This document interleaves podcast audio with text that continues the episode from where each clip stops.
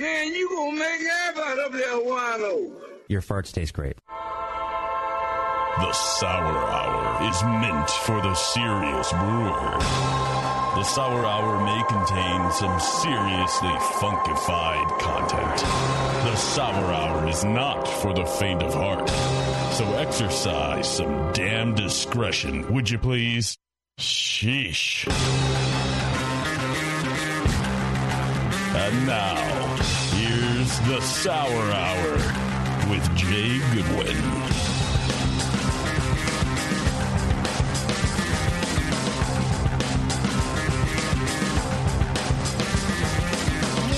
All right. We're back. It's that time. Welcome back, everybody, to the Sour Hour on the Brewing Network.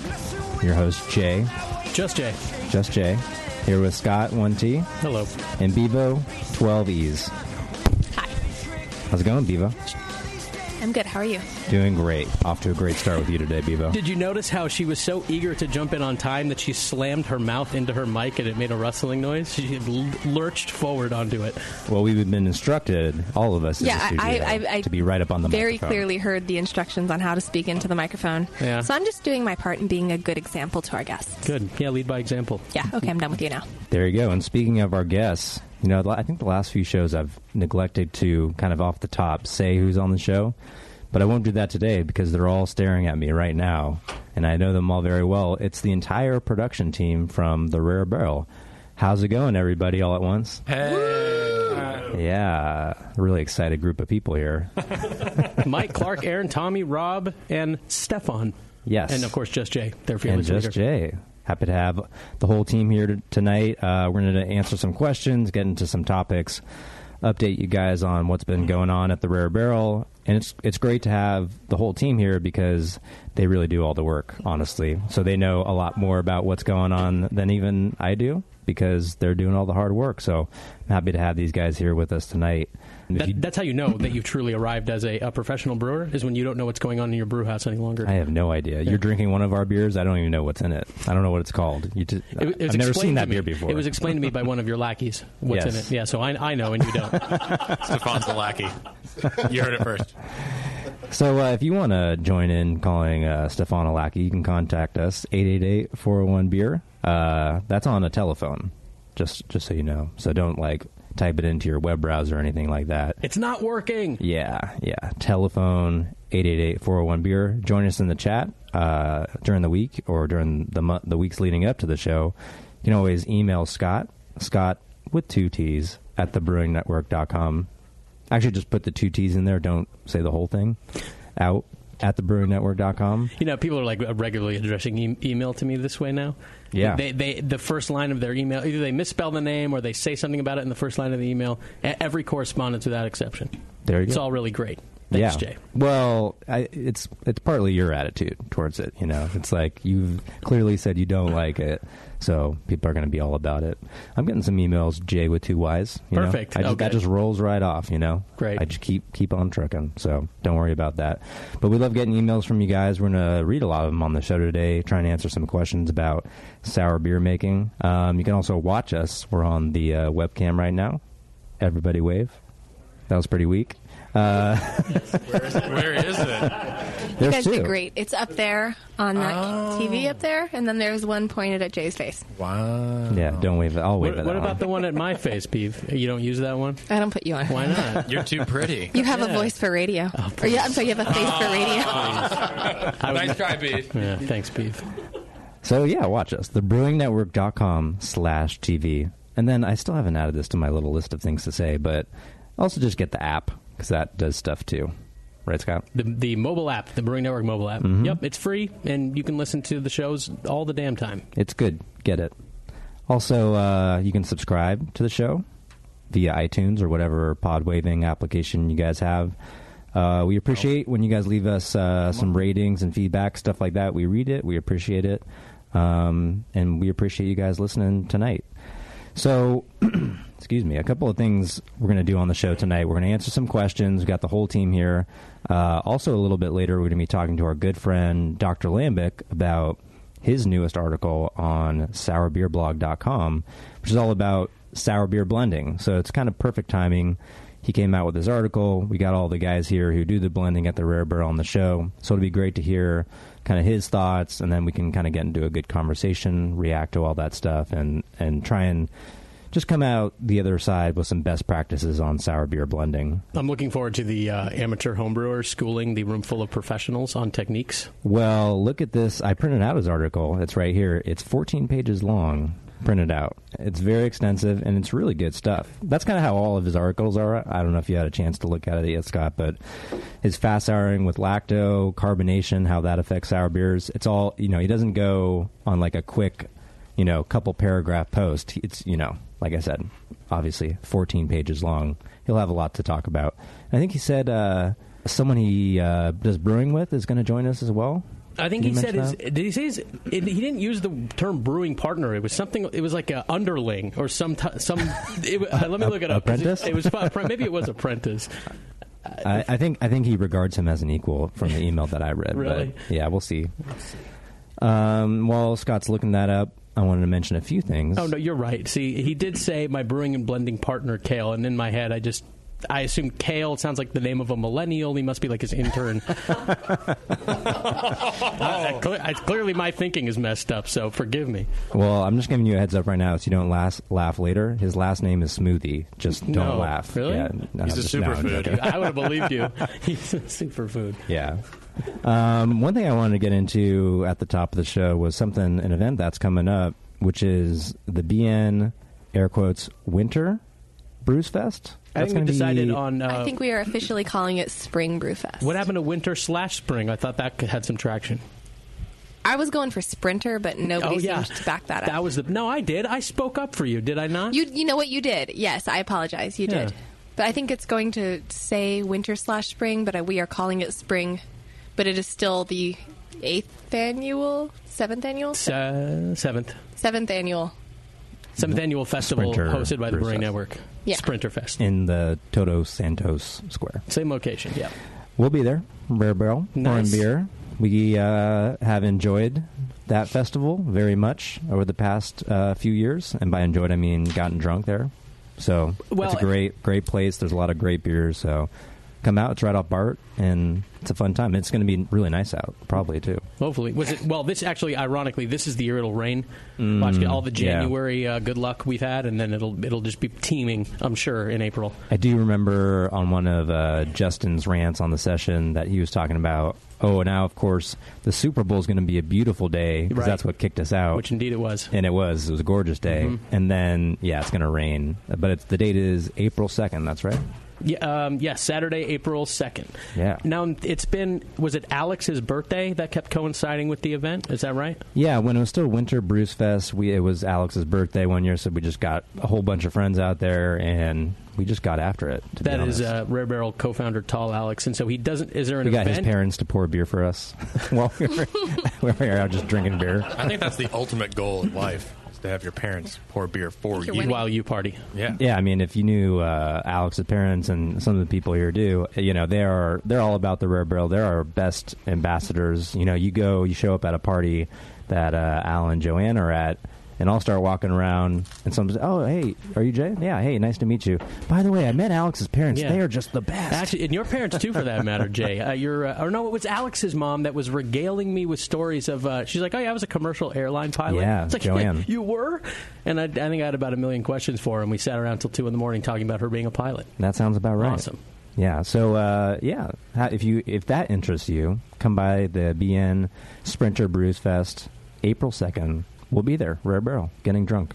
Uh, what else do we have? I'll do a quick recap of our recent show, um, and then maybe we can dive into some questions before uh, taking a, a beer break. I see these guys; they're they're really getting ready to just flow out with lots of juicy Rare Barrel information. But first, they got to drink, you know, a I couple think of beers. Bevo is actually getting us more beer. so- Okay, that's excellent. Perfect. Did she did she see my hand up for one?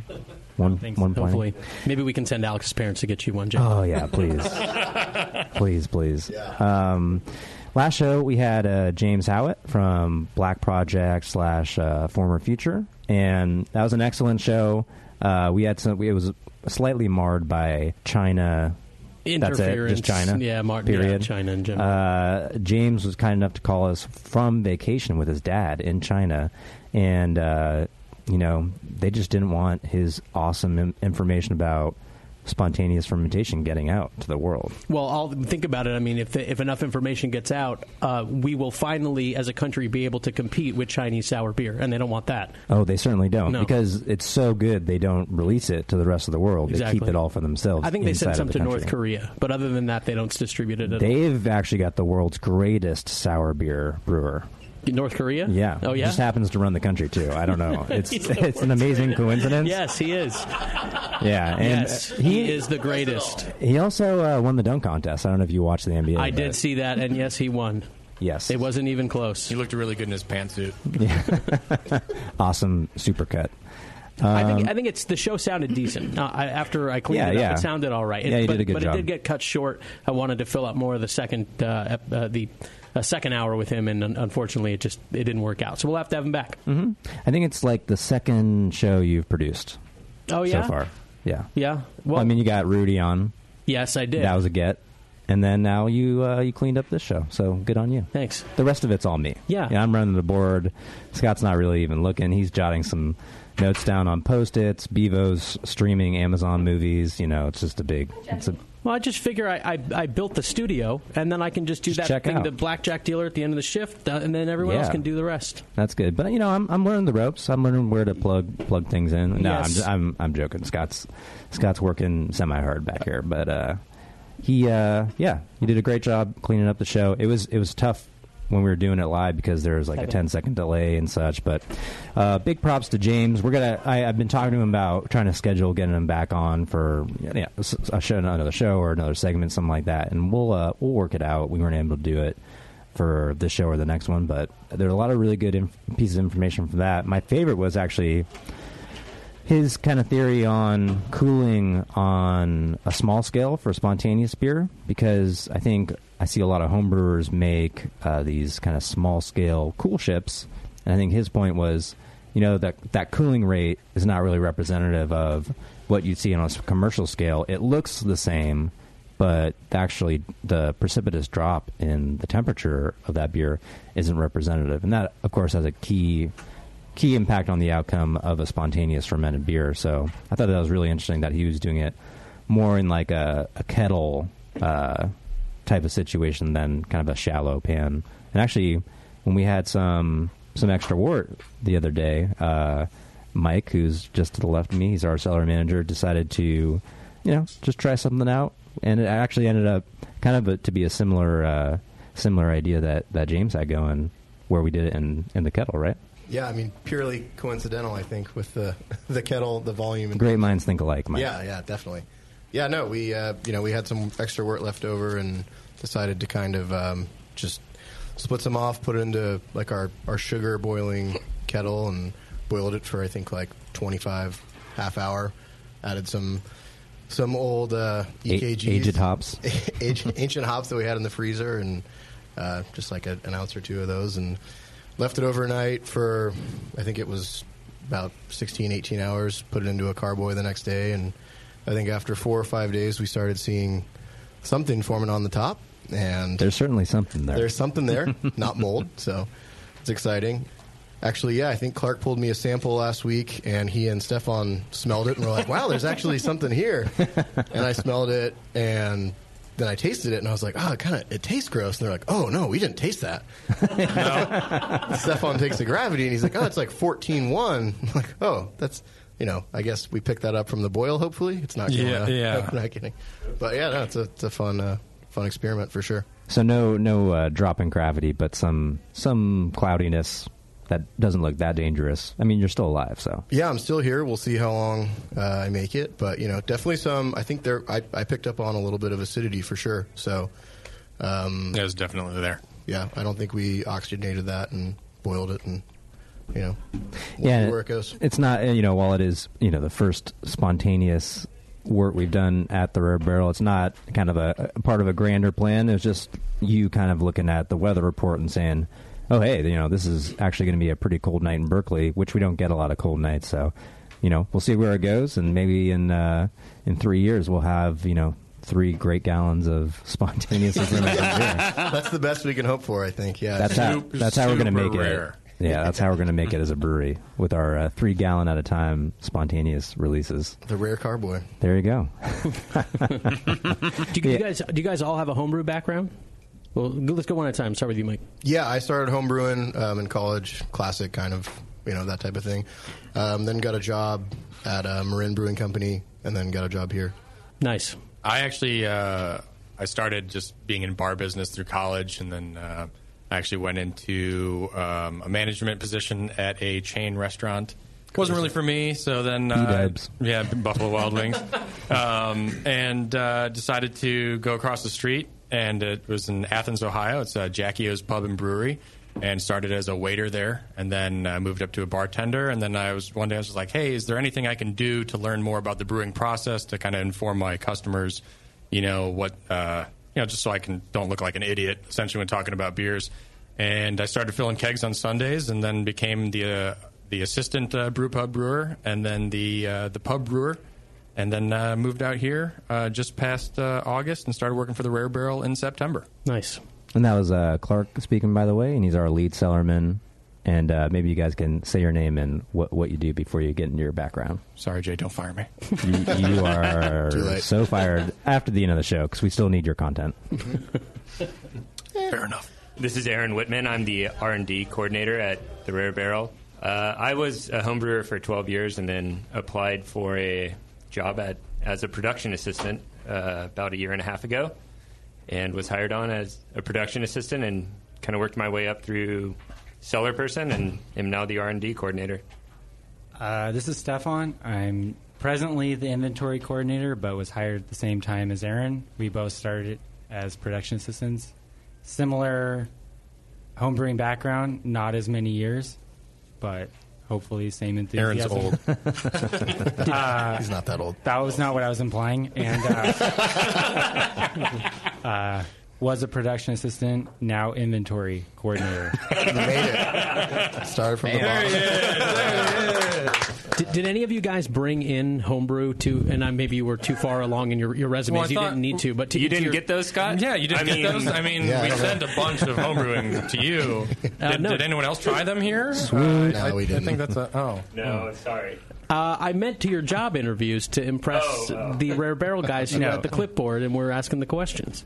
I never Nobody would've, did? I never No, I didn't bring any homebrew. No. I mean, I mean, ma- ma- is it just that you, you just had their resumes were like? I guess you need to do that if you don't have a background that you can show, and you're like, hey, I want to get into the brewing industry, and here's my homebrew. Is that is that the best time to do that? Sure, I think I've seen that. You know, of, of all the people I've interviewed, that's happened maybe one time. But yeah, I mean, I think that's that's a great way to go, and at least you know, even if the beer is not like out of this world, you can see how people take criticism and are able to talk about beers constructively. Because I mean, that's honestly, if you could slice up what we do every day, me and the and this team that we built, it's like all we do is just talk about beers in pretty incredible depth on like you know I mean all we do is sour beer and then we're talking about you know what hops and dry hop methods and then what you know inoculants and when and how much. And it just gets really uh, intensive. So you want someone who can kind of play at that level if it's someone you want to interview.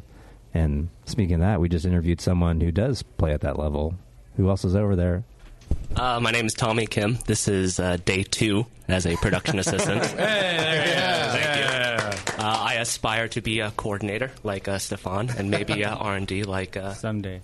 someday. It's re- you got to get there. but for now, um, I'm the grunt man. I don't mind that at all, though. a long two days Um, my name's Rob McCoy. Uh, I started off uh, just after I turned 21, maybe 22. Got really into homebrewing and been doing it about seven years. Uh, worked at a little brewery in Ventura called Surf Brewery, doing sales for those guys, and uh, realized I did not like doing sales. Whatever, it was more of an excuse to uh, volunteer my time in the uh, brewery when I could. And then when I moved up here to the Bay, I got a job in the tasting room at Rare Barrel, and was fortunate enough to get into a production um, production assistant job at the Rare Barrel on the production side, and that's what I'm doing full time now. Excellent yeah and that's the team Nice. I'm drinking. Um, now I've moved on to the uh, Forces Unseen, the fifth blend. You know, I've been no- I've been noting that the acidic backbone of rare barrel beers has sort of been steadily increasing as time has Mhm. gone on. Yeah. This You- you is- noticed that too. I did. Yeah, I know. I'm very perceptive. This this uh, forces blend is uh, tamped down on the acidity. Was that Mhm. purposeful? Yes. Yeah, everyone's uh, everyone's High happy you said that. Nice. Yeah. Maybe uh, Very, very good. Maybe Aaron, you can kind of describe a little bit of the Aaron and Stefan. You can describe kind of what we have, you, and the two, the two people splitting the mic. kind of what we have going on in the cellar currently. Maybe that's more you, Stefan, and then uh, Aaron, how we kind of plucked this beer out in particular and kind of made a uh, a blended golden sour, which is what Forces Unseen is. Yeah, I mean, I think it. We've been aware of the sort of high, higher acidity creep, and uh, you know, to to the extent that we could make a more balanced beer in this line, we've been looking for it. But at the same time, we're still trying to pull the best barrels we can, especially for this is a relatively small blend here. This is just five oak barrels, so. This was also some of our early attempts at new Saccharomyces primaries. So, this is for for the most part quite a, a departure in the series. And uh, I don't know. Do you have anything to add, Aaron? Uh, yeah, I think this for all of us in the back, this is one of our favorite beers to blend because it does kind of draw together what we have in the cellar from a diversity standpoint and puts it into kind of interesting, complementary and contrasting blends with with the different barrels. Forces Five is is kind of yeah the first uh, time you'll see us working with a, a saison Saccharomyces strain and in a blend, and it's just kind of out there. You can taste it a little bit, um, and I think you you know just looking at kind of where our cellar's been heading and s- some of the uh, larger fermentations that we've been doing lately, you can see a little bit more of that character coming forward in this and more hopefully other of our beers as well. So. Yeah, we've definitely been talking a lot more about this pendulum, you know, that swings back and forth with, you know, our experiments because we don't know where they're going to go. And sometimes, you know, we get a little too experimental with uh, wild yeast and bacteria. And I think that swung us um, towards the acid- acidic side of things. But uh, I think we've quickly corrected that uh, doing a lot of Saccharomyces research re- recently. Um, it's just something that, again, is kind of an ongoing conversation for us in the brewery. We have, uh, for those who maybe are listening uh, for the first time, we've got about a thousand oak barrels in our cellar. So there's just a ton of sour beer running around there, and uh, to kind of manage it from the top down and the bottom up is has become a challenge. But luckily, I have these guys to to help me out with that. But uh, now that everyone's kind of crossed that threshold and said something on the microphone, they've gotten you know another half beer in them. Maybe let's uh, take a quick break and then get and just rip through a bunch of questions. Yeah, well, and uh, starting with mine, I want Yeah. to hear when we get back if this tamp down acidity thing is going to be a goal going forward for more than just Forces Unseen blends. Well, Scott, you'll get that answer after the break. We'll be right back on the Sour Hour. Hey, my brewing brothers and sisters. This is Jamil Zainasheff, and I love a bold, hoppy beer, one that spits resin in your face and makes you cry, Uncle. There are a lot of great hoppy beers out there, but at Heretic, we want to make something as bold, dank, and resiny as possible. We use hops at every chance we get, including multiple dry hop additions. The result is Heretic Evil Cousin. This light golden, 8% Imperial IPA has an easy malt character that helps take the edge off the massive bittering, but it takes a back seat to the in your face hop character. We make sure this beer finishes dry so the hops can jump out and slam you in the taste buds. If you can't get enough hoppy goodness, Evil Cousin is your cup of tea. Cheers. Since the first time the Brewing Network microphones turned on, More Beer was behind it. More Beer sponsors the programming on the BN because, like you, they love brewing. And like the Brewing Network, they love sharing their knowledge. Morebeer.com isn't just a website to place your next equipment or ingredient order. Morebeer.com also gives you access to free beer information that will make you a better brewer. Go to morebeer.com and click into the Learning Center. You'll find podcasts, technical facts, video tutorials, and more, including access to The Buzz, More Beer's social network of more than 5,000 members. And some of them might even be crazier about beer than you are. Get over to morebeer.com today and take advantage of The Buzz, the forum, the Learning Center, and make sure you're signed up to receive the newest More Beer catalog. More Beer, bringing you absolutely everything for beer making.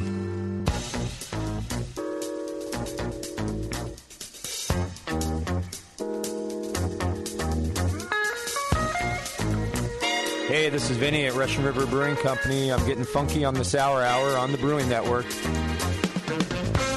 All right, we're back. It's the Sour Hour Got that lead in from Vinny. Everyone got excited because we've got, I think, six or seven Pliny pints on the table right now. Are we playing Kill the Cash? yeah, uh, there's a little Gilder? concern at the bar when we've been going out and ordering more Pliny. It's like, you guys are going to drain this keg. It's like, eh, well, we, we dropped off some sour Sorry. beer. But I don't know what I'm talking about in reference to any bar or anything like well, that. wait a minute. I thought as of January 1. No, it's it's kind of Still ambiguous. gray area, really? Yeah, yeah, it didn't change that much. So now we can't pay it off though because we and we said in like December, oh, we're going to tell you what the hell we're talking about, and then we can't do that. Yeah, so Uh, it's just a dead bit now. I think. Great. We we totally screwed that up. Okay, well let's just pretend we never said anything. But I'm not going to screw this up, which is forgetting about the T's that I mentioned before the break, which was your question, Scott. Yeah. with one T. Yeah, that's I- why I had trouble saying it just then. Um, you know, you, you've been mentioning uh, some of the beers you had from us. Uh, I've seen kind of more acidity to it, but you know, this forces is kind of going swinging the pendulum back.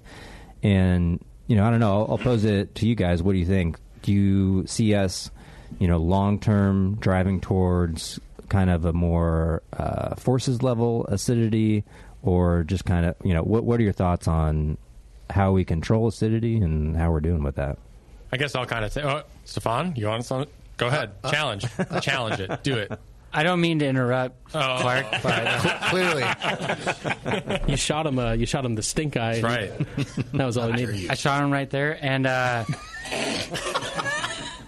over the break, we were talking about just ge- the general goal is diversity. And so I don't think we necessarily have an overall portfolio level of acidity goal in mind. We just want to ha- be able to control.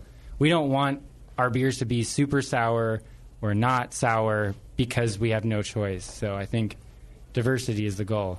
Someone else, go ahead.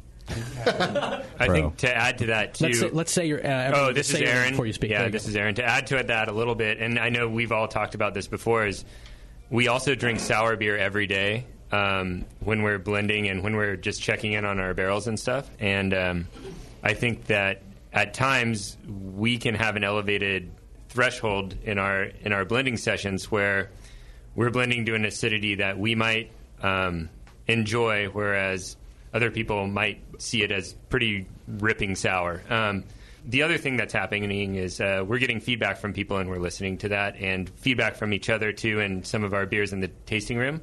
I don't know. I, I think we're kind of trying to swing the pendulum. And let Jade talks about this pendulum, and it's it's something we have multiple pendulums in our brewery, and this is this is one of them that uh, we do track in all of our barrels or o- over our entire barrel stock, and you know finding that nice middle ground, but also keeping that middle ground rather wide, so we have just more stuff to blend with. It's a good point too for for homebrewers to think about, especially homebrewers that are you know brewing sour beer and drinking a lot of it. That your friends' palates and the people that you may be brewing for isn't necessarily yours. So if something tastes like, well, this is really acidic, but it's you know borderline, and I like it. Remember that probably not everybody will. See, I mean that's something you guys have to keep in mind for sure because you're serving to the public. Absolutely, and you know we also try to keep diversity on our tap list. You know, so it's like we'll have this batch of Forces Unseen on tap, but you know maybe another beer will be on the other end of the spectrum, pendulum, however you want to refer to it. But you know, I think diversity in the barrels leads to diversity in the taps, leads to you know diversity of our bottle lineup for the year, and you know we're we're ready to explore sour beer to its fullest extent. You know, we we don't want to make a beer that people wouldn't consider a sour beer. So that's kind of our bottom threshold, I guess. And the upper threshold is kind of just I think we all want a drinkable beer. Um, and we don't want to slap anyone in the face with a beer. So, you know, working inside of that can be challenging when it comes to wild yeast and bacteria. But with blending and you know with learning more about our experimental fermentations, I think we're getting better at it. You know, year by year. I also think it's a lot more fun for us as blenders to have that variety to to work with. That's a lot of fun and bringing different beers to the table and seeing what they can do together. Absolutely. And one of the, one of the the questions we got uh, for the show today was kind of just what what's what's the general approach you guys have to to bl- to blending your beer, or, or even just starting the ferment. What's the beginning of the process? And I think for us, the beginning really is these initial fermentation ideas. Um, we we uh, theorize that a certain fermentation is going to yield a certain type of flavor. Uh, I think often it's not quite what we expect, or it develops differently over time. Uh, so at that point, we kind of have to take stock and say, okay, what do we have now? What is it actually? And how does that fit into the greater context of what beers we're actually trying to make? So we have a lot of fun in the back where we're just doing a ton of different experiments. We're lucky because we get to taste these barrels before they go into big blends, but and we're learning from that those data points. But you know, once it does go into a big blend, all we're worried about is what what base beer can we build to support whatever the idea of the beer is. So for forces, it's a distinct character from fermentation from a blended a blend of golden sours. But then we have a beer like Map of the Sun, where over the first two years of making that beer, they, those two batches are extremely different. Our batch this year was quite sour, um, and, and we going back and tasting the first year, it's not that sour. And you know, I think that was built from different blends, and we can reflect back and see what the fermentation characters were that we liked, and try and build it back from there. But then also try and get to an acidity that's, you know, what's the perfect acidity for an apricot sour? And with blending, you know, if we have the diversity that these guys are talking about, we can we can build that beer, and that's kind of the ultimate goal. How recently did you try the? Was it fourteen? Was the first year for Map of the Sun, or thirteen? Uh, fourteen. Uh, how recently did you? Was it? Has it just been like a month or two? A couple months ago, probably. How, now, how how was the um, the apricot character? I, I want to test Mm-hmm. the limits of this. While the fruit drops out after time theory, or maybe it's not a theory. Maybe it's a fact. I think it's true. Um, I think fruited sour beers should be consumed fresh, but you know, I think the, I, the thing is the fruit's going to go down over time, but the base beer, I mean, from what I've seen in, mo- in most of our bottles, the base beer is still good. So it's still good base sour beer, but sometimes the second secondary ingredient will fade at different rates. But I don't know. What do you guys think? Do you think uh, some of our earlier fruit beers, how, how how are they holding up in your eyes, Mike? Uh, I, I mean, uh, yeah, I think it depends on the fermentation across like all sour beer. In terms of ours, I think I agree with you, Jay. I think you definitely want to consume the fruit beers fresh, especially some of the younger ones that were, um, you know, maybe Brett primaries with like one or two different Brett strains and you know a couple different like lactic acid bacterias. I think you know you compare that to something like you know, like a like a lambic, like Fou' Foune or something, and you know, you've got a pretty complex, you know, yeast and bacteria mix in there. And I, a lot of people say, "Oh, I hang on to them for three or four years," and I, I don't know. I mean, we opened one the other day. It's fantastic beer. Uh, I think the fruit changes over time for sure. Um, whether that whether the yeast and bacteria in advance and the fruit becomes kind of like a complement. Um, yeah, I mean that's a great thing as well for a beer. I think if you're looking for a fruit sour, I think we've definitely found that the fruit falls off, you know, after after a few months or a year, or whatever. But yeah, I mean, it, the beers will continue to change in age, and it's not always it's not going to be worse. It's just going to be different. Um, I think a lot of people look for the subtleties. Maybe it's like an ester thing, like oh, you know, this gives off pineapple, peach, mango, whatever. And if you have a fruit in there that can kind of maybe it's you know when you bottle that beer at a year, it's very stone fruit, apricot, peach, whatever you put in there, and maybe after a while you get some expression from you know the the fermentation, yeast and bacteria start start kind of commingling with that, and it's just it, it really depends on what you're looking for as a drinker. It just kind of depends on your consumer base, I guess. So let me throw out a hypothetical. So Mhm. let's say I am a home brewer and I have friends with more amateurish palates, for lack of a better term, and I want to make an apricot sour beer that's like really approachable and maybe even like like explosion candy apricot. But I also plan on saving bottles because my daughter's quinceanera is in three years, and I want to pop some then. What if what if I just load up on on apricots, like f- way way more than you sh- would otherwise. And in the beginning, you have a f- apricot explosion, and then there's still some fruit left after two years.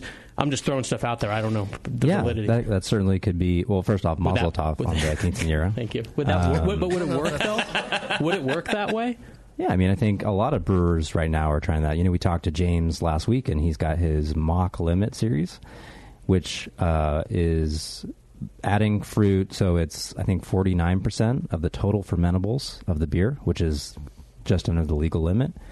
And, you know, I think that'll be interesting to see how those age over time. Some of, I think he's doing a lot of spontaneous beer too. So, you know, people say that uh, spontaneously fermented beer or the Belgian lambics last longer, or you know, Mike saying they last a long time and they still taste good. They're not bad; they're just different. You know, I think that's very true. So, think having hardy strains of Brettanomyces um, will definitely help you out. But you know, the fruit is going to fall off over time.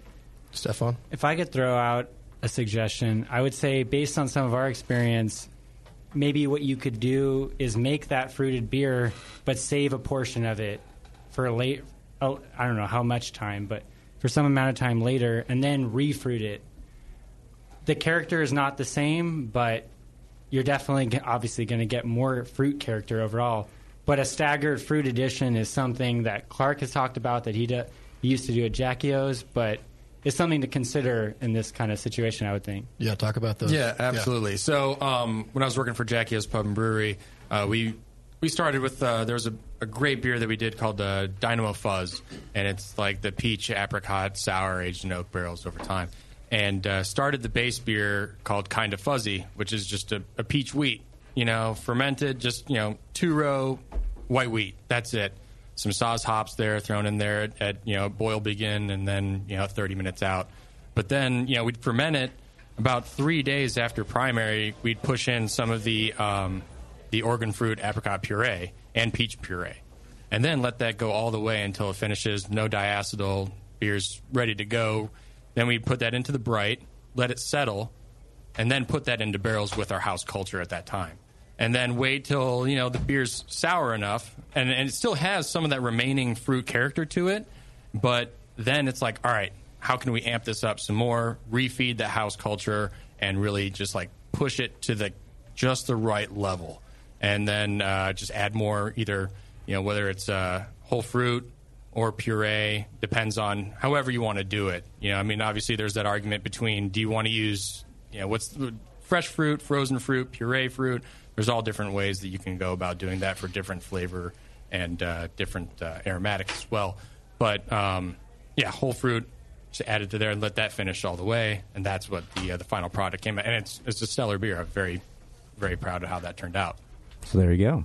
A few different ways to go for your quinceanera beer, Scott. it's not mine; it's my daughter's. Your daughter's going to love it on her quinceanera, I tell you that. Let's. Uh, It's the only Mexican Jew on the planet. Let's get to some. oh, that's not true. Doug Constantiner He's from Mex- Society. He's Mexican? Mm-hmm. No. Yeah. Constantiner? I'm, it's a Greek, isn't it? telling you. That's a classic. Let's call him. okay. Here's a question from Brian. Yeah. Who writes in. Uh, I have uh, a two. This is a weird one. I have a two-year-old dark sour that I bottle conditioned in 22 ounce bottles. My question was, I was thinking of submitting it to NHC this year, but there's a you know the restriction 12 ounce bottles. Any solutions? I didn't know that. I don't. I don't have one Is that, that comes to possible? mind. How many do you have left? Submit both. Like, just submit two bottles. I don't think that that's a problem if they receive. I don't know. I'm not a representative of NHC, nor have I ever been. So over 12 is not allowed. Exactly. It's reverse. It's he can't submit the 22s. The beer's in 22s, but he only can submit them in 12s. So how does he get the? What can he do anything? I, I have a. I have a an, an, cry. an expensive Yes, an don't- expensive solution. Yeah. If you get so in professional setting, this is called jumping kegs, and this is like way overkill. But Get one of the bottle you can jump bottles by getting two counter pressure fillers and just hooking them up to each other. So the basic flow is uh, CO2 pressure in to your 22 ounce bottle. It allows flow out of the beer, and there's a stainless steel tube that goes to the very bottom, so you're going to get all of your beer out. It's going to go out the tube, out the stainless tube, through some uh, flex tubing into your 12 ounce bottle, and then there's a blow off of CO2, which is, I, like I said, extreme overkill on a homebrew level, but it's stuff we have to do as pro brewers sometimes. So that's going to be like uh, $400 or something, uh, Yeah. more beer. So just mention that you heard that on the Sour Hour, and yeah, hopefully we'll get a cut of that. You guys want to do a kettle souring question? Heck yeah. This is from Greg, who says, Dear Sour Hour, I've been trying to kettle sour a 6% Berliner for a week and a half now, and the pH has stalled at 3.7. I'm using a probiotic pill that soured a previous Berliner, which came out at 4%, um, and that was at uh, in four days at room temp. The first five days souring on the latest beer was at 115 degrees Fahrenheit, and uh, it stalled out. So I removed the heat, and now it's been four more days. I performed the same technique as the previous beer: boiled for 20 minutes to kill off any strange bugs, uh, and cooled to 115. Is it possible that the strains of lacto in the uh, probiotic prefer lower temperatures? This is only my second kettled sour beer, and I'm really curious as to what could be the issue. Anybody want to take this? Uh, Does it say if it's still in the kettle or not? Or it's been five days and it's still in the kettle? I think it's more than five days, right? Uh, yeah, week and a half. Week and a half? Mm-hmm. Um, yeah, taste it. well, hold on. By the way, this is the guy who tasted. He's the only one He's who the only- wanted to This taste is the Mike, yeah. spontaneous beer earlier. Yeah, send it to me. I'll taste it. So it. he's got an iron gut. Iron Mike. Uh, yeah, taste it. Then go to the Milk the Funk uh, Berliner recipe and make that because I think uh, they tell you to like. What is it? What's the method over there? It's like do it in a keg, you know, where you can purge it if you have a keg on hand. But yeah, I mean, those guys, if you're using the plantarum pills or the the omega lacto, I think they're getting acidity pretty quickly. I think like 18 hours and Ten days is just. It just a seems side excessive. note that's too long. Yeah. So you, I, I almost guarantee you want to dump that beer because I would be shocked if you were able to keep it away from oxygen for ten days. Um, but yeah, I mean, Milk the Funk is a great uh, resource for techniques on uh, doing kettle souring. Check out sourbeerblog.com, which your question is brought to us by them by. Right. Yeah. Something like that. There, there's some truth in there. And uh, they, uh, Dr. Lambic made, he had two very extensive articles on fast souring with lactobacillus 1.0 and then an update for 2.0. Or go back and listen to, you know, uh, I think it's the Troy Casey episode of Sour Hour where we had Chris Johnson in here in studio. Check out his method, which I really like. The Commons, they're making award winning uh, sour beers that are kettle soured. So plenty of good techniques out there. I don't know specifically what went wrong with yours. Sounds like you're doing uh, probiotics at different temperatures you know, if, if you're getting it off the the site, I would just uh, post your complete process, and I mean they'll they'll pick it apart. Yeah, the other thing about that, he talks about, I don't know what his probiotic is, if he knows the strain of lacto that's in there, but I know Matt Humbard has, I think, on Milk the Funk site, like, he did a bunch of, like, four different trials of, uh, like, four or five different strains of lactose at different temps and their pH drop, so that's a good study to reference as well. Anybody here made a kettle sour at home? No, but uh, our tasting room manager Jeff made a really Mhm. great yeah, he did. staff favorite. Shout out to. Jeff. Yeah, way to go, Jeff. Jeff Hester. Suck, Jeff. Uh, he used he used Good Belly as the source. Uh, a Good Belly shot that you Mhm. can get at most grocery stores as his shot of lactobacillus, and it turned out great. So. Compliment him next time you come to the tasting room. so he could do it. Yeah. I have done a, a prehistoric um, kettle souring a long, long time ago in a galaxy far, Back in far away. 2014. Yeah. Berliner. but uh, it, It's I mean, paleo. I think the the process of research that Mike laid out is is if I if I was to do a kettle souring again, I would definitely hit up the Milk the Funk guys because. I was working off of rumors on obscure homebrew forums that no longer exist. Is that a site? Um, dot com. Dot com. So I think Milk the Funk is really a, a resource that uh, for anybody looking to turn around sours pretty quickly and and to do kettle souring specifically is an invaluable resource. Yeah. Yeah, it's a great tool. And, and you know they have their Facebook group, but not just that. There's the the wiki that they run, and I think their wiki actually does cite uh, the sourbeerblog.com articles quite a bit because they are they are very very thorough for the fast souring. They also cite uh, Mike PDO Macris over here. Oh yeah, that's true. pedophile. that's that's. wait, did the oh wait, did the mics Video just enthusiast? drop out? Yeah, Yeah. we can we can edit that out in post. I think. Uh, Why would you want Thank to? Uh, this is another PDO enthusiast named Adam Golab. I'll use his full name, and Hey, he we have a writes in. Uh, Na- Nambla? You talking about Nambla? Okay. Uh, Adam says, uh, I'll get just the last part of his email. He said he was lucky enough to try uh, Cosmic Dust Map of the Sun and Forces Unseen at the EBF. Is that the Epic Beer Fest? Uh, Extreme Beer Fest. So cool. Uh, Mike was there. Want to describe that briefly? How was that?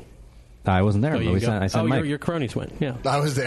yeah, that was. Oh, I mean, it was it was awesome. I couldn't believe the response all the way on the other side of the country. I was so impressed with how many people, first off, knew who we were, and second off, were like, "Man, your beers are tasting great." And there were so many other good sour breweries out there. I mean, yeah, I, I had I had a lot of clean or funky, like both sour beer from a lot of breweries that I had never heard of, and I was really impressed. But it was at the same time like extremely humbling and flattering to see these people on the other side of the country lining up for multiple pullers of Map of the Sun, Cosmic Dust, you know, I mean all that stuff, and it's.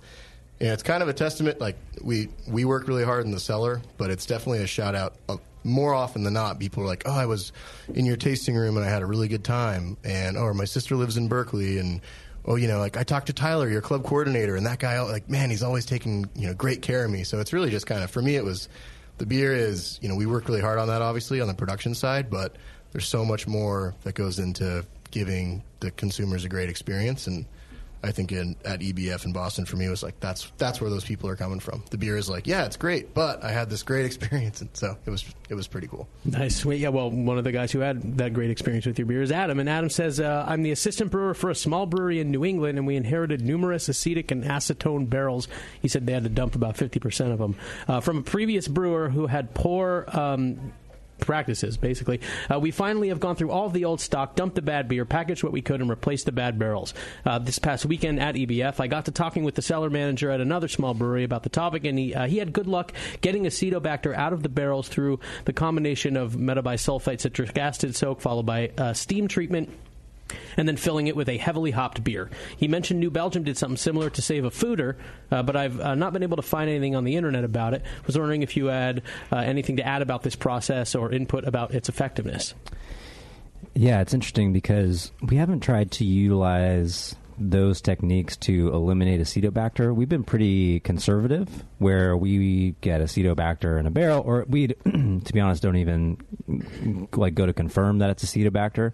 If any barrel just produces high amounts of ethyl acetate, which is kind of this nail polish aroma, or acetic acid, which can is kind of like a vinegar flavor. Uh, those are both pretty common off flavors in sour beer. We'll just get rid of those barrels. And just on the chance that there's like a massive amount of acetobacter doing this. But to be honest, a lot of the Brettanomyces strains will produce these things if aging for a long time and exposed to oxygen. At the rare barrel, all we use are 59 gallon barrels. So, you know, those beers we have to design to develop in in a range where at a minimum, you know, kind of rough minimum is six months, and then we start monitoring them from then on. It's like, hey, is this ready? Hey, is this ready? Hey, is this ready? It's a lot of what Aaron and Stefan work on is just being on top of those barrels all the time and being ready to kind of harvest them when they're ripe. But yeah, I, I think those methods to uh, eradicate the acetobacter from the barrel are, are are solid and this may this is kind of a little bit of a tease, and we'll address it on uh, future shows. But we actually just got uh, an ozone machine, which is going to be our new standard for uh, barrel care. Uh, an ozone machine, a pressure washer, and a gamma jet uh, sprayer. So we're we need to live with that for a little bit longer before I go into more detail on that. I feel like um, because we've used it once or twice at Twice. this point, twice. Twice. So I'd like to use it a little bit more, see the results over time, and then be able to report back on it. So But Is that new, or is is that the thing? Has, have breweries been using ozone, and I've just not heard of it? I don't know of a lot of breweries using ozone. Uh, actually, that's not true because I, when I got the machine, I had you know like a full reference list and listed some breweries. It's extremely popular amongst wineries. Um, and we were getting some kind of ca- flavor and aroma carryover from our potassium metabisulfite and citric acid storage solution. We just weren't able to, when we went to dump that barrel and go to fill it with beer, we weren't able to rinse that out quite well enough where that flavor wouldn't transfer over to the beer. And those beers ended up taking a lot longer to age out with this sort of sulfur character. Uh, I may have mentioned this on a previous show, but you know, I I've I've cited this kind of one pound potassium metabisulfite, half pound of citric, cit, excuse me, citric acid per oak barrel. Um, since then, when we've gotten concerned about higher levels of this mixture in our beer carrying over, uh, I've solicited some advice from New Belgium to go back to the listener's question. Uh, and they do a much lower rate of uh, potassium metabisulfite and citric acid. It may even be around like the 10 or 20 percentage range. Does that sound about right for uh, the New Belgium rate of KMS? 10 or 20 percent of what we originally used? Yeah, ten. Yeah, I think it, it Some- was somewhere like that. It was remarkably less than what we're, we we were originally using. So I think if you're diligent about checking those barrels, you know, you can go ahead and try out that lower rate. Um, but like I said, I, I'd love to use the ozone machine a little bit further and then report back on that later. But those methods that you uh, that you mentioned, I think those will work out fine. So let's uh, let's take a quick break and then come back. We're going to do a segment with uh, Dr. Lambic. Yes. Yep, he just typed back to me that he's here, so we'll get back with him uh, right after this. Great. We're running uh, a little bit long, but we're just chock full of information and now Pliny the Elder. So we'll be right back Yeah. on the Sour Hour. Say hello to my little friend. You've heard about White Labs Pure Pitch yeast. Pure Pitch is yeast grown right in its final packaging. That means yeast that has never been exposed to the environment. And White Labs Pure Pitch yeast for homebrewers is now available to everyone at homebrew retailers nationwide. Easy to use, perfectly sized, and ready to pitch. White Labs yeast packaged using their Flex Cell process ensures the purest yeast on the market. Visit whitelabs.com to learn more about Pure Pitch, Flex Cell technology, and how it's created. Then visit a homebrew retailer near you for your own perfectly sized package of Pure Pitch yeast. And you can say hello to your own little friend. www.whitelabs.com.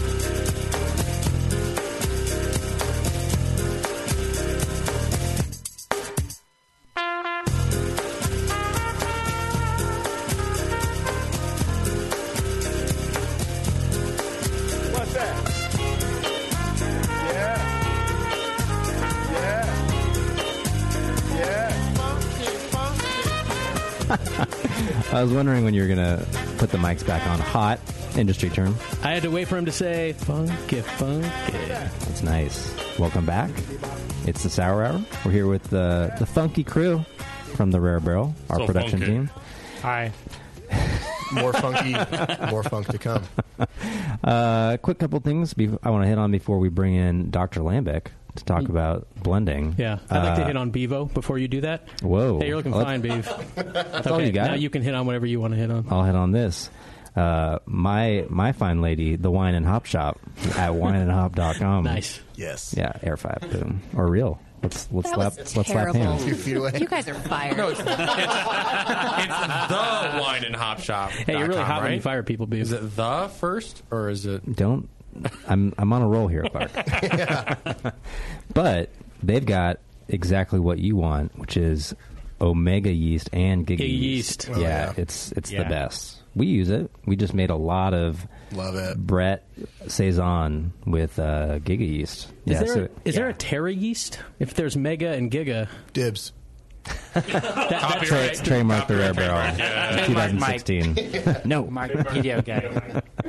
Uh, but yeah, I mean, we it, it's been working out great. We did the uh, saison blend and the Brett blend, so uh, I encourage and they, and uh, wine and hop has a lot more than all that stuff. So check them out. You know, uh, a caller called in earlier earlier about kettle souring. They've got uh, from Omega the lacto blend. They've also I think they sell Plantarum on its own, if I'm not mistaken. No, they don't. I don't know about for homebrewers. I think they do it. It's in the blend. Oh, okay. The blend's good though. Blend's Brevis super and good. uh, and Plantarum. Yeah, it used to be. I think they used to have some delbrueckii in there. I think it's just Brevis and Plantarum currently. I don't Stefan? know. Rec- I, I can't. I can't comment. recommended by the Rare Barrel. Highly. So check them out. Uh, BN listeners get flat eight dollars shipping rate on orders under how many pounds, Scott? Fifty. Just enter BN shipping in the notes field of the shopping cart, and the discount will be taken off after checkout. The Wine and Hop Shop. Dot, damn No. it, Clark. No. That's definitely wrong. The Wine and Hop Shop. Wine and Hop. Dot Dot com. com. We'll edit that up in post because I was really I was rolling there. Sorry. Listen to the other BN shows. I mentioned it before. Session, Doctor Homebrew, other stuff. Etc. Brahma style. Whatever.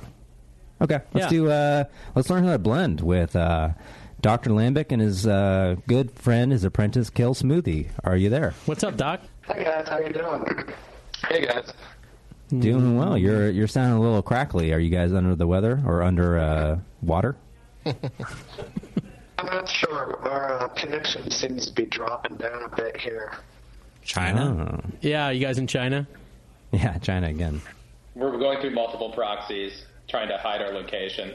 Uh, God, well, I, uh, suddenly you you sound better. So Oh, yes, let, let's roll with it. Well, yeah. Let's see what we can do with this. Uh, just saw your uh, new article come out on uh, blending sour beer. Uh, I'll just give you some criticism right off the top. I wish it was a little more extensive. No, I'm just joking. Way it's like short. I printed it out. Uh, yeah, too Yeah. short. I printed it out. I think it took uh, seven or eight pages. That and that's back to back printing. Single spaced. Yeah, same, not even dubs. Yeah. So uh, let's get into this. You guys really uh, outlined a lot of uh, blending strategies and the background of blending, but maybe for those who are uh, listening and you know they may or may not have made a single batch of sour beer, but what what is blending? What goes into blending? What's kind of the back the basic background info that people need when they want to start a blending project with sour beer? I think when um, when you're starting to plan to create a blending program from the from the ground up, you want to think about variety.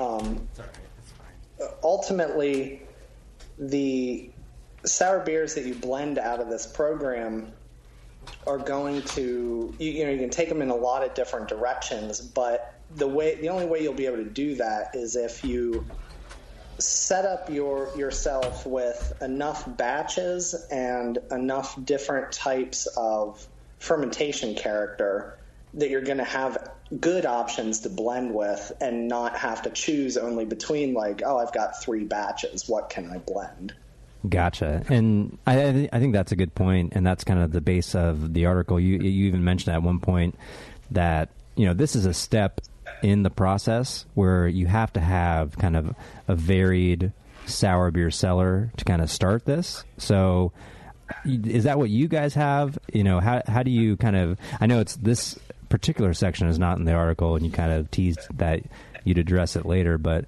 How do you tack? How do you even begin to tackle that project of hey, I, I need to have, you know, three or four different variants of sour beer to begin to start a blending project? What we had decided back in 2014 was to start brewing 10 gallons of beer every two months, splitting that into two five gallon batches, and fermenting each batch with some different combination of lacto, Brett, Saccharomyces, and sometimes Pedio, just to, and generally using the same recipe, so that as time moved on, we would constantly be feeding new beers into the program. And after you know six months to a year, we'd be able to start selecting different characteristics, things that we're developing, and be able to use them as blenders. Gotcha. And so, when you're planning out a blending session, what are what are the steps involved when you have these blenders in in your uh, sour beer stock? Well, without getting as, as detailed as we kind of run through the article, one of the before you can really think about blending, you need to think about tasting. Palate training and just having experience with different varieties of sour beer, learning how to identify off flavors is going to put you in the in the right position to be able to start creating good blends. After that, on blending day, you're going to be thinking about um, tasting all of these different samples and creating a set of notes that works for you to determine what about each beer is memorable, what different characteristics you like, and screening beers for things that you don't like, things that you don't want to put into a blend, so that you can start to build a beer in your mind based on all of the different components that you're tasting out of your batches. Yeah, and you, you run down a, a nice list of kind of some of the, the flavors you may run into, which can be problematic in sour beer. Uh, what what are you guys seeing in your cellar personally of the of this list that trouble your beers or uh, you know are common off flavors that you guys encounter, and then how do you uh, how do you troubleshoot through that? Uh, some of the common ones we're running into are, I think, off flavors that every sour brewer deals with at some point is acetic acid and ethyl acetate. Uh, we're running into those with beers that we really sat on too long. Our, our aging is in carboys, and even though the glass is not permeable to oxygen, the um, the airlocks and the caps are pretty poor oxygen barriers. So we're seeing um, for the first year of age pretty good resilience to those flavors. But once they start getting older than that, in the the size batches that we have, um, some of the batches are definitely picking up acetic and ethyl, acetate notes. Um, those really just don't get included in the blends. We end up dumping them, or yeah, I mean, once they get to a certain point, they're dumped. If it's really minor, it can add a, a component, but over a certain threshold, uh, those are dead ends. The other thing we've noticed is in certain cases, if the um, fermentation doesn't pick up fast enough, then you can pick up a whole host of off flavors. We've had one or two batches over the years that have just turned into like burnt rubber, burnt hair, really nasty phenols, um, and combined with uh, acetic acid type flavors, and, and those weren't worth aren't, aren't worth your time. You just some things, and I, and I think we you know we tried to cover through the article what kind of flavors may be worth sitting on and aging out, what can be incorporated in, in small portions to um, to success in a blend. But there are some things that they're just too powerful. You're never going to get anything good out of that. Eh, Don't waste your time. Free up free up your carboy or your barrel or your you know whatever you're aging in, and just move on. Uh, you're getting a lot of head nods in the studio right now of uh, you know the the rare barrel team agreeing with what you guys are saying. I think we definitely uh, mirror uh, your your guys' process in a lot of ways. What what are some of your kind of big tips and tricks though. The big takeaways were, were that were kind of breakthroughs for you guys when you've made your best beers, and well, you know, what's the key to having a successful blending session or blending day? That's that's a, a question that's hard for hard for me, I think, to put a, a real finger on the pulse of. Um, when it comes down to it, it's it's all about flavor. You know, I, I think that from my perspective, a lot of home brewers and people that are first getting into thinking about blending take a very um, mathematical approach to it. They start looking at, you know, how am I going to measure these beers? How am I going to um, make sure that my blend has accurate measurements and, and I'll be able to reproduce my test blend with my full batch. But I, like to take a step back from that approach and think about it from just a pure flavor standpoint. You, you're going to be tasting a lot of things, and in general, with sour beer, you may occasionally hit that, that fantastic, like you've coined it, the rare barrel that just doesn't need blending. It's amazing. Go ahead and drink it. But most of the time, the beers are, are they fall short in one area while they're fantastic in another. And the the trick to blending is to start identifying what components you like in any given batch and how you would like to build on that or use that as a building block to to, to craft this final beer. Yeah, I, I think I think Matt touches on that quite a bit. Um, uh, is is earlier he talks about you know in your mind is building a uh, a beer uh, and just having all those flavor profiles laid out and just thinking about the whole time you know while looking at your really good notes that you took throughout your program and all your barrels and or carboys. And you sit there and you put them together in your brain and you're like well you know component A and component B go well together. Well what do we have that has that? Well carboy 1 and carboy 7 okay cool well, let's mix some together and do it. It's uh, I'm touching more on what Matt was saying about trying to be really finite about your blending. You know, 10 milliliters here, you know, on a small scale, and 10 milliliters of this. I think you have to think, you know, bigger than that. I think you have to think like Carboy one, Carboy two, and Carboy you know eight all blend together and make something beautiful. It's it's just it's it's more it's not as finite as you know just measuring stuff out and pouring it together. Gotcha. I think uh, Stefan has a question. Uh, forgive me if you already talked about this, but my question is how frequently are you tasting and what are your methods for, you know, extracting your sample? Great question for homebrew. Since we're aging in all we're aging in all glass carboys, we're using a wine thief to pull those samples. So in between sampling sour beers, one we're sanitizing the wine thief because even though you know the, these beers already have mixed cultures, we don't necessarily want to introduce different strains from carboy to carboy. But we're we're pulling samples with a wine thief, and then we've got a, um, a CO2 tank with a um, just sanitized plastic tube hooked to a, uh, a, regulator so that as soon as we're done pulling a sample, we can just dip the tube in there, run, you know, 30 seconds to a minute of CO2 straight down into the headspace of that carboy and flush as much oxygen back out as, as we can, you know, reasonably accomplish and seal that back up.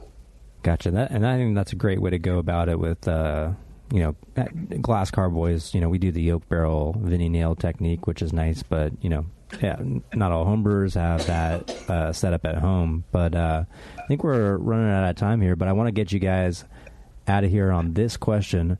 What's the biggest mistake in sour beer blending? Mm, oh, interesting. Twist. Twist.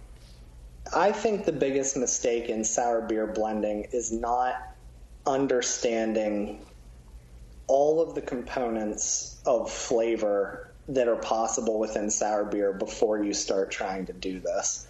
If you haven't tasted a lot of examples, uh, good examples of what you're trying to accomplish, you're going to be blind to potentially a whole variety of things that uh, unfortunately they might seem like interesting funk, but it turns out that that could be anything from you know, rotten eggs to baby diaper to like over cereal flavors. There's just so much, so many options out there that shouldn't be included in a blend. The, the first step is to figure out what not to put into your beer. Yeah, I agree with Matt on that one. I think palate training has to be the first and foremost thing. And I think that's something that a lot of homebrewers might not have that Matt and I have.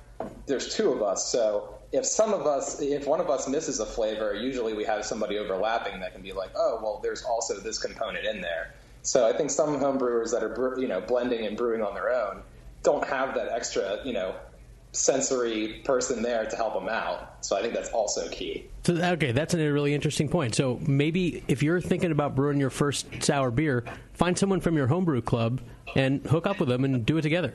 I, I definitely think that's that's one way to go about it. But w- when when you can take advantage and leverage the fact that you're a home brewer instead of a professional brewer, I think you should.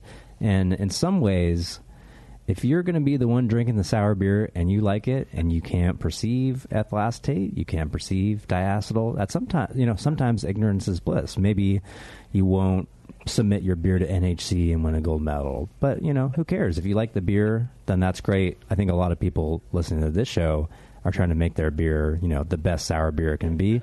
So they want to have as many blenders as po- or you know blenders and taste testers as possible, and I think that's an excellent piece of advice. And one, you know, you go into the article, Matt, about where you know extensive training and tasting. You know, how, how are you supposed to know what the potential of sour beer is if you haven't tasted a Belgian lambic or gueuze or framboise?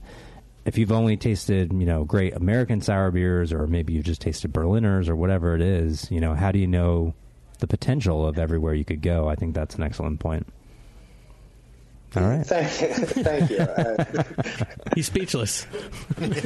well, and you know, I, I think that f- from me and Kale and I's perspective, you know, we are home brewers, uh, very interested and very, I, think, fanboys of sour beer and sour brewers and and everything that goes on in the in the sour brewing industry we're not necessarily the the ultimate experts in this. I, I hope that that doesn't come across in, in my description. But but what I, I do hope that we can do, and I think that what I, I like to do is is take all of the information that we're given, and you know we're we're active on the Milk the Funk and and all of these different sources of great sour beer information out there, and what I strive to do is simply put that forward in the most educational way that I can do so.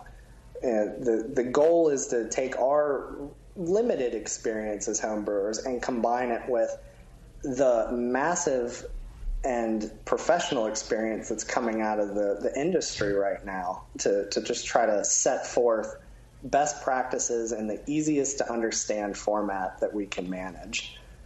Well, we're on the same team there for sure. And we appreciate you guys taking time out to uh, talk to us tonight. And I encourage everyone to head over to sourbeerblog.com and check out the new article on sour beer blending. Thanks so much, guys, for joining us. Thanks, fellas. Thank you. Thanks, guys. All right. Alrighty. What do you say? I think uh, I think that's show number one. It feels like that's a good time then. I'd say so. So we'll come we'll come back for uh, the live listeners, for you pod wavers. You know, I don't know who knows what's going on with Justin. I mean, there. I don't know when the podcasts are coming out. I literally have no idea. That's maybe one of the most common questions we get. Actually, that should be answered on the Q and A show next. Yeah. Uh, What's up with Justin? Yeah, but we'll rip through a lot of going questions. on with that man emotionally? next uh, next show, next hour uh, with the Rare Barrel crew. We're all going to go uh, get some more uh, water. I see a lot of water drinking now, and maybe uh, a sour beer or something. So or maybe uh, we'll just con- keep trying to kill that keg of Pliny. The, Let's the do public it. shall On get it. none. yeah, Mike's None- on it. has been thrown. We're drinking all the Pliny. Mike's on it. But- Let's do it. But uh, big thanks to uh, Dr. Lambic and Kale, his uh, brewing apprentice, for joining us. His intern. his brewing intern. Uh, no, really, seriously, you guys should go over and check it out. Really extensive article. He was downplaying his expertise. This article is rocking good. The man's a doctor. I don't know how much you can really downplay your expertise. I think uh, we should launch have a into kind of our blending process in the next show. So uh, hope you guys will still be tuning in for the next time on the Sour Hour.